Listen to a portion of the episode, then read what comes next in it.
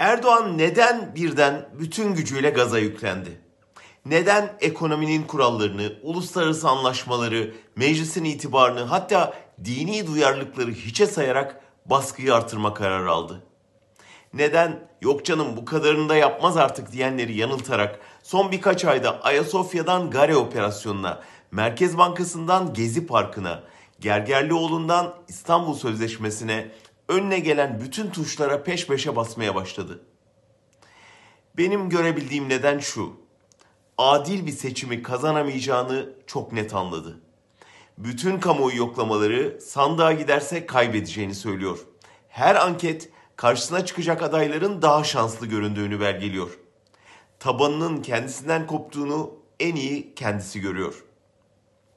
Bu durumda yapabileceği iki şey vardı. Birincisi geri adım atmak. Bunu denedi.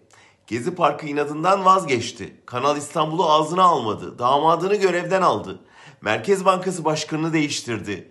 HDP'yi kapat diye bastıran MHP'yi bekletti. Sonuca baktı. Bu geri adımlar muhalefete taviz gibi algılandı. Kendisine de bir şey kazandırmadı. Hatta tersine düşüşü hızlandırdı. Bunun üzerine ikinci alternatife döndü. Savunmayı bırakıp geri çekildiği tüm bu alanlarda topyekün saldırıya geçti. Seçimi önemsizleştirecek, her koşulda kendisini seçtirecek bir Orta Asya düzenini inşa etmeye koyuldu. Biri dışarıda, diğeri içeride iki gelişme bu kararda kendisini cesaretlendirdi. Dışarıdaki Batı'nın sırtını sıvazlayan tavrı oldu.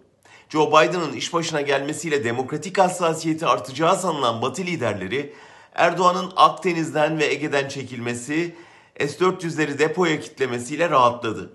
Dışarıda alanı daralan Erdoğan, batıdan itiraz gelmeyeceğini görerek saldırganlığını içeri yöneltti.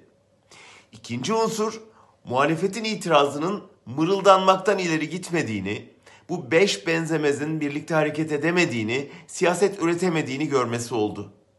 Ben tek adam rejimine gitsem bunlar olsa olsa Danıştay'a gider dedi ve rejimin vidalarını hepten sıkıştırdı. Şimdi iki şey olabilir. Toplum kilitlendiği yerde sıkışabilir veya vidalar atabilir. İlk koşulda Türkiye kaybeder. İkinci de Erdoğan.